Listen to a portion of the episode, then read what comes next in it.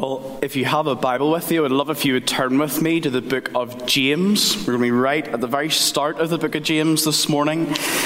We'll be focusing on James chapter 1, verses 1 to 8.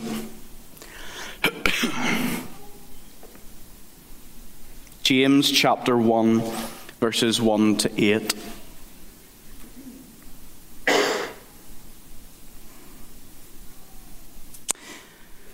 This is God's word. James, a servant of God and of the Lord Jesus Christ, to the twelve tribes in the dispersion, greetings. Count it all joy, my brothers, when you meet trials of various kinds, for you know that the testing of your faith produces steadfastness. And let steadfastness have its full effect, that you may be perfect and complete, lacking in nothing. If any of you lacks wisdom, let him ask God, who gives generously to all without reproach, and it will be given him. But let him ask in faith with no doubting. For the one who doubts is like a wave of the sea that is driven and tossed by the wind. For that person must not suppose that he will receive anything from the Lord. He is a double minded man, unstable in all his ways. Amen. Let's pray and ask for God's help.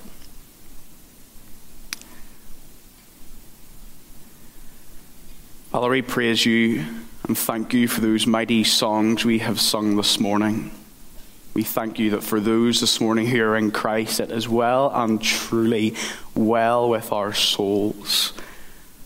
Father, we pray that as we come to your word this morning, that you would change us. We pray that you will be working in us by your Spirit to conform us more into the image of your Son Father, give us a, a, deeper sense that it is well within us, that Christ has saved us, and that Christ is for our joy. So, Father, we pray this now and commit ourselves to you. In Jesus' name we pray. Amen. well, I have a really good friend. No prizes for guessing who that really good friend is. You may know him. His name rhymes with mole. One morning we decided to go out for breakfast. Uh, this was, this was a good while ago. Well, uh, his name is actually Joel, for those who don't know. One thing you may need to know about Joel, if you don't know already, is that he wouldn't be world renowned for his decisiveness. So we go out to breakfast. We, we decide to go to Papa Brown's in Carrick. We, we, sit down, and a waitress comes to take our order. I'm sure I ordered some kind of fry, and then Joel orders his food. But then the waitress asks us, Well, do we want any drinks? I think I probably just asked for water. But then Joel asked for tea. And the waitress replied, Well, what tea would you like? Should have seen Joel's face light up. You've never seen anybody so excited to hear about his options for tea. So he asked, Well, what teas do you have? And I kid you not, this, this waitress begins reciting all the teas. She must have named at least 12 different flavors. Never heard so many different flavors in my life. And at this point, I'm thinking, well, surely he just needs to pick one and allow her to stop having to remember all of these different teas. But no, he allows her to get to the very end, and he ums and he ahs, and he asks her what she recommends, and then he eventually comes to a decision and he says to her, I think I'll just have normal breakfast tea, thanks. I was frustrated. Maybe you find this kind of thing frustrating too. We, we, like it when people are decisive, don't we? When someone commits to their decision uh, and sticks with it. If you've heard some of the illustrations that Joel uses about me in talks he does, you'd realize he gives as good as he gets. So hopefully you won't mind me sharing that story. When we come to the beginning of the book of James, we are introduced to, what is recognized uh, as probably the, the, unifying theme of the whole book. it's the main overarching aim of James's letter. And that aim, what James so deeply wants of all Christians, is for them to be whole for them to have wholeness in their faith. He, he doesn't want people to be indecisive or, or uncommittal not in regards to tea, but in regards to faith. This is what James is getting at. Uh, and we see this in the first section of James chapter 1. In verse 4, we see that James wants us to be perfect, complete, lacking in nothing. Let me read verses 5 to 8 again. If any of you lacks wisdom, let him ask God, who gives generously to all without reproach, and it will be given him. But let him ask in faith with no doubting, for the one who doubts is like a wave of the sea that is driven and tossed by the wind. For that person must not suppose that he will receive anything from the Lord. He is a double minded man, unstable in all his ways. He is double minded. We'll come back to what James is saying about wisdom there later, but hear that phrase the one who doubts is double minded. In the Greek, we could take it as literally double souled. This person's allegiance is torn, it's divided. It's as if they have two souls, or their soul is split, where, where one half is given to God and trusts Him but the other half is committed to other things or, or, holds back from full trust. It's as if the one who is double souled has one foot in the door and one foot outside of it when it comes to faith. And this, for James, is not at all how the Christian life should look. The ideal for the Christian is to be perfect, complete, lacking in nothing. This is the opposite of double mindedness. It's reminiscent of Deuteronomy chapter 6. And I think these are verses you'll likely be familiar with. Deuteronomy 6, verses 4 and 5. Hear, O Israel, the Lord our God, the Lord is one. You shall love the Lord your God with all your heart and with all your soul and with all your might. You see what's going on here? Hear, o, hear, o Israel, the Lord our God is one. Yahweh our God is one. He is, we could say, whole. He's, we could say, single minded. He is undivided in all his ways and will. And so, how are, are God's people to respond to the, their God who is one? You shall love the Lord your God with all your heart and all your soul and all your might. All of it not most of your heart, uh, and with the majority of your soul, uh, and then with all your might, just until it hurts. No, we worship our God of oneness with a oneness or wholeness of soul. All of us. And the same thing is being said now in James, is compelling us to be single souled when it comes to our faith. James is so eager for us as Christians to pursue wholeness, to be single souled, for our allegiance to be undivided, wholly given to God. And so let's see what James has to teach us. James gives us two ways in which we might pursue and grow into wholeness. Firstly, he wants us to think joyfully about suffering. Yes, you heard me right. James wants us to think joyfully about suffering. James begins his letter with his greetings, uh, and we might expect him to follow it with what we often see in the New Testament with some thanksgiving and some prayer for the church, but no. James, he comes out all guns blazing. He doesn't hold back, and he begins with an absolute bombshell. Count it all joy, my brothers, when you meet trials of various kinds. Now, this might not have hit you as a bombshell this morning. In fact, if, you, if you're not new to church, then you've almost certainly heard this verse.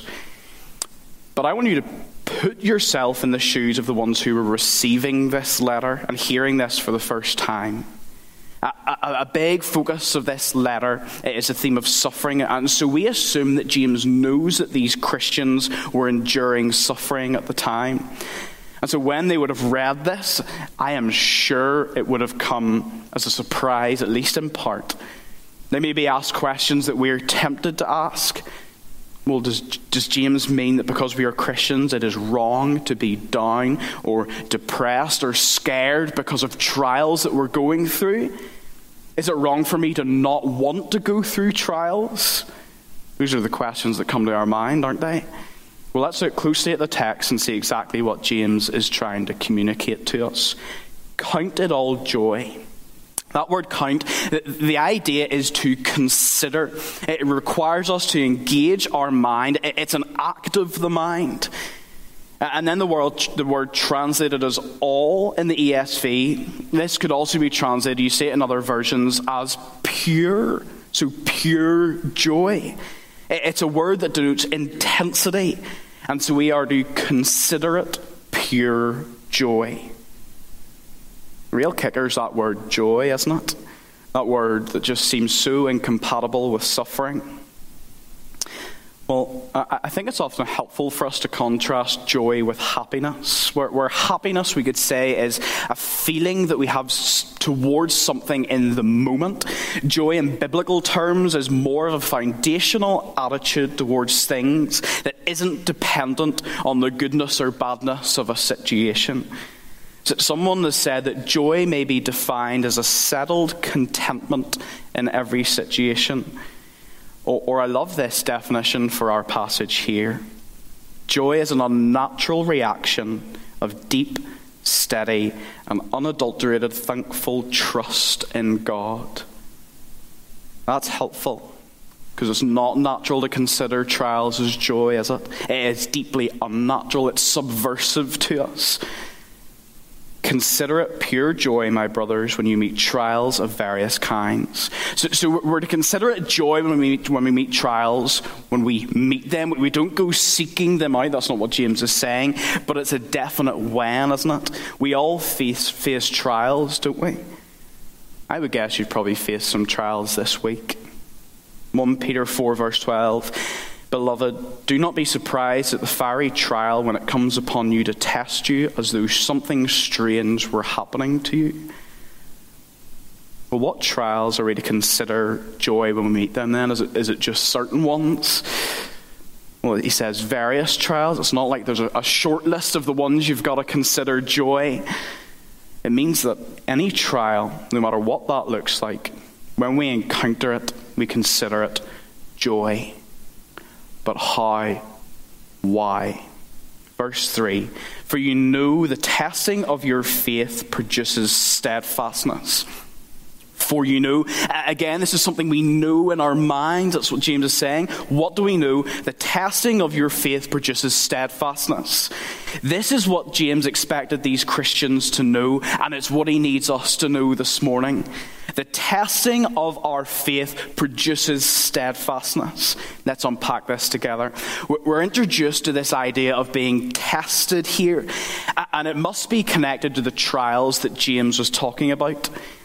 So it seems that these trials are in our lives for the purpose of testing us, testing our faith. Since it's our faith being tested, it must be God doing the testing. And it's this testing then that produces steadfastness. It produces a perseverance in our faith. And so, what is being said here isn't so much that God is sitting up in heaven grading us on our faith. That's not what it looks like at all. God is not up in heaven grading us on our faith. Instead, the idea is that God allows us to go through trials in our lives that our faith may be tested, but come out stronger at the end of it. Douglas Moo, a writer on the book of James, says that the testing of faith here then is not intended to determine whether a person has faith or not. It is intended to purify the faith that already exists. We, can think of the goldsmith who uses fire to, to purge the impurities from his metal.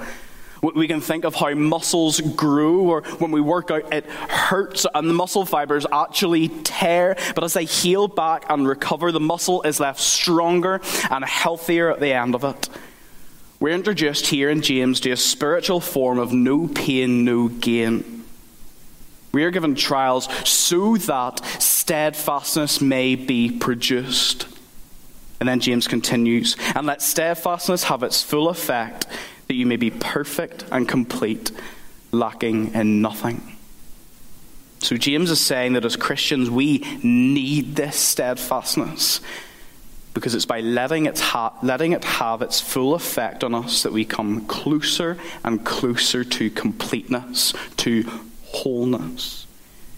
James is saying that trials, testing, suffering, are actually an integral part of spiritual formation, and Christians need to be tested because this is how they become more steadfast, which leads to completion.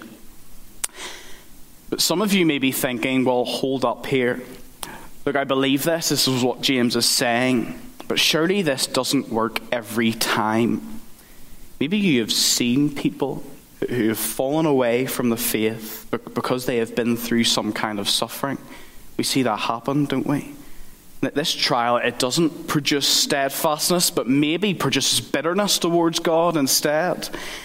And this is where a caveat comes in, and it's a caveat that James has already given. Because this steadfastness and the wholeness that steadfastness can lead to will only come if we suffer well. It will only come if we suffer in a godly way. And how do we do that? We consider it pure joy when we meet trials of various kinds. so, what does that look like for us then? Well, that, that's, that's the burning question. That's what we need to know. Well, I think that what James is saying isn't so much that when we are suffering, we are to be excessively joyful and never allowed to express sadness. That's, I, I don't think that's what James is saying here. I think that what he is saying is that when we are suffering, perhaps even when we are not suffering, we have to think in our minds and know that although we will suffer, that there is a purpose in it. James is showing us that we will suffer, but its purpose is that we would grow in steadfastness, and that ultimately this leads to our wholeness as Christians, uh, our more and more undivided allegiance and worship to God. Uh, and so, what James is saying is that what should be joyful for us is that as Christians, our suffering is never meaningless. As Christians, we will suffer. We know this, but there is always a purpose. There is always a purpose. I don't know what you think about this, but I think that this is a tremendous gift of the Christian faith that nothing else quite offers. Not only is there hope for the, for the suffering Christian, but there is also a plan and a purpose in it. There is a steadfastness that only the testing of our faith can bring. And there is a wholeness, a single souledness that can only be had when we let steadfastness do its work in our life. We, we can see a kind of spiritual formula appearing here Trials plus suffering well equals steadfastness that leads to wholeness. And so, this wholeness that James is speaking about, this has to be a chief desire in our lives. If, if we don't desire this wholeness, if we don't particularly desire to grow in Christlikeness and holiness, then we're not going to be moved with joy at the thought of this being achieved through suffering, are we? Just not going to compute. We're going to find it hard to think joyfully about our suffering if the thought of being more at one with God just doesn't bring us joy. We cannot be perfect in this life. James knows this, and we know this, because the sinful self still remains. We will still struggle. But James is telling us that we can grow in wholeness, and this is how it is done through suffering. So, this is a challenge to us this morning, isn't it? See if our desires align with what James is submitting to us here. This leads us into our second point. To grow greater in wholeness, we must think joyfully about suffering. And secondly, we must ask in faith for wisdom. Now, if you were to read through this, this, this first section of James that we have this morning, and you came to verse 5, you might think that James has just completely changed, changed topic. It, it just feels a little bit random and sporadic. But what we see in James is a kind of wisdom literature similar to Proverbs, and so in a sense, it, it, does feel a little bit disconnected. But I think what we can see here is, is, a definite link that runs through with this theme of wholeness in these verses, and there are connections to be made. James says, But if any of you lacks wisdom, let him ask God, who gives generously to all without reproach, and it will be given to him. We said a moment ago that James can be considered as wisdom literature, and so that this gives us the key to understanding what is going on here. Because the theme of wisdom in wisdom literature it entails more than what we consider wisdom to be. Wisdom is not viewed solely as the ability to solve problems in an effective way or to offer sage advice in a complicated situation. Wisdom to the wisdom writers is actually viewed more as a way of life. It is wise to live in a righteous way uh, and in a way that is in accordance with what God has laid out for his people. And so James isn't saying, well, Are you unable to give good relationship advice to your friends? Come ask me and I'll sort it out. It's not what's happening here. No, James is saying more, Do any of you struggle to follow God? Do any of you find yourselves drifting away from God's will more often than you live by it? We could connect to, to what we said before and say, Do any of you struggle to consider it pure joy when met with various trials? Do you struggle to desire wholeness and holiness more than you desire other things of this world? I do. Let that person ask God for this wisdom to be able to live a life following God. That's the situation that James has in mind here. And then he continues. Let him ask God, who gives generously to all without reproach. Now, this is where the original languages help us here, because a lot of scholars will say that the word translated generously can also be, be translated simply or singly. God gives wisdom singly. That seems to be James's idea here. And where James will soon rebuke the double minded man, it seems here that we see God as single minded. God gives singly. James here didn't have in mind as much God's generosity, although he is so generous, but rather he has in mind God's singleness in giving.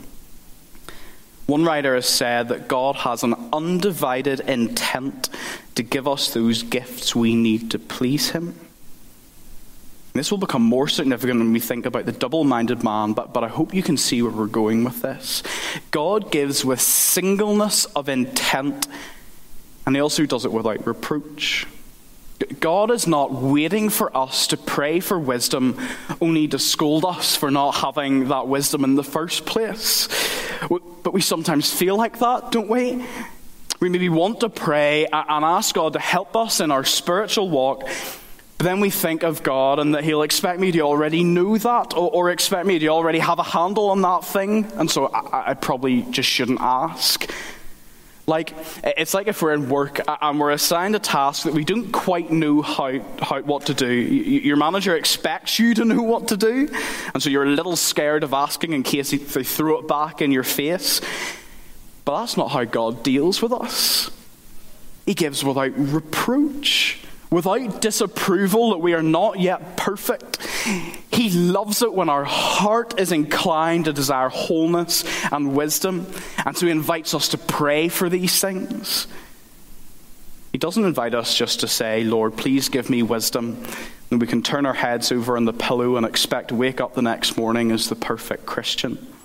No, James says in our remaining verses, but let him ask in faith, with no doubting. For the one who doubts is like a wave of the sea that is driven and tossed by the wind. For that person must not suppose that he will receive anything from the Lord. He is a double minded man, unstable in all his ways. What does it mean to ask in faith? What does it mean to pray with no doubting? Well, the general way I believe that the Bible presents doubt is that it is not wrong for there to be a period of doubt in a Christian's life, but what God is more concerned with is what we do with our doubt. In that we bring it to Him and work towards trying to reconcile what we know as truth and then how we engage with it in faith. And so I don't think that what James is saying is that your prayers aren't going to work if there are times when you find it hard to trust God. I think in James's mind here, the one he sees as doubting, the one who he sees as a wave being tossed to and fro by the wind, is the one who one, one day wants wisdom from God. One day they really want to live for God, but then the next day has no concern for God in his life. James is saying that the doubter like this has no anchor for their soul. They seek wisdom and a way of life in many different places. So when this person prays and asks for wisdom from God, it's like a person who buys into fads really easily. They'll be excited in the moment, but as soon as the next thing comes around that tickles their fancy, wisdom from God is left behind. This is why James continues For that person must not suppose that he will receive anything from the Lord. He is a double minded man, unstable in all his ways. This is logical, isn't it? God knows the heart, and that person will not receive anything from God because deep down in his heart, he doesn't truly want it. That isn't to say that he will never truly want it, but then and there, that is not the single desire of his heart. This is why James says he's a double minded man, unstable in all his ways. He can't make up his mind, he doesn't know what he desires. And this is where I think this all falls into place. God gives to us singly, he gives with single intent, and God wants us to ask for wisdom, not with a double mind, but with singleness of mind. Listen to what Douglas Moo has to say again. Indeed, our asking must coincide with the way in which God gives. He gives with singleness of intent. We must ask with singleness of intent. To ask single mindedly or with a single soul is to be Christ like in our prayer. It is to pray when our earnest desire is to be a committed and consistent Christian growing in wholeness. So I think James would call us to ask ourselves well, what is that wind in our lives that tosses us to and fro like waves? Where else are we looking for our way of life? What is distracting us from committing ourselves single mindedly to the wisdom of God? Is it the culture at work that you, that you so want to be a part of, uh, and so you live with a double mind, being in both, not knowing where to get your wisdom from? Is it a group of friends that, that lead you away from godly behavior, and so you live a, a double minded life, wanting to, wanting to live for Christ on the one hand, but also wanting to fit in and do whatever you might need to do to fit in? Is it the you, when, when James tells us that God will, will, will not that grant that wisdom when you pray for it? Our God who is one and our God who gives singly wants us to come to Him as He comes to us. This is a challenge for all of us this morning, isn't it? It is James's earnest desire for us that we would grow in wholeness as Christians, that we would be perfect and complete, lacking in nothing. I hope that this is your desire too. It's my hope, it's my desire too for you and for me. I would ask you to pray for me as well. That this would be where I want to get my wisdom from. This is the way of life I would commit myself to. James has a high view of the Christian life and the call to wholeness that we have in it. For James, he knows that we will all suffer as Christians, but ultimately he sees these trials as life giving for us. He wants us to think joyfully about suffering, that our steadfastness may leave us lacking in nothing. And He wants us to live our lives in wisdom, not being tossed to and fro in our faith, but to be anchored, living with a single soul that is committed wholly to our God who gives singly to us. So, as we close, I, I want you to see the, the eternal hope that this is framed by. Later in the same passage, James says this Blessed is the man who remains steadfast under trial, for when he has stood the test, he will receive the crown of life which God has promised to those who love him. This single souledness and obedience to God is not merely for some moral uprightness in this life. This instead is the path of life for those who have been saved by Christ empowered by his Spirit to live for him, so they may receive the crown of life which they have been promised.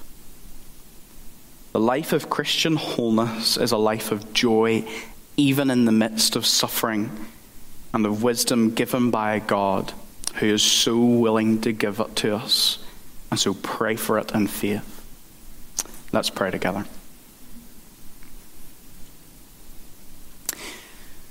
Father, we recognize that this past week we have been distracted by things that would make us double minded people, that would lead us searching for wisdom, leading to our chief desire being in other things, having torn allegiance.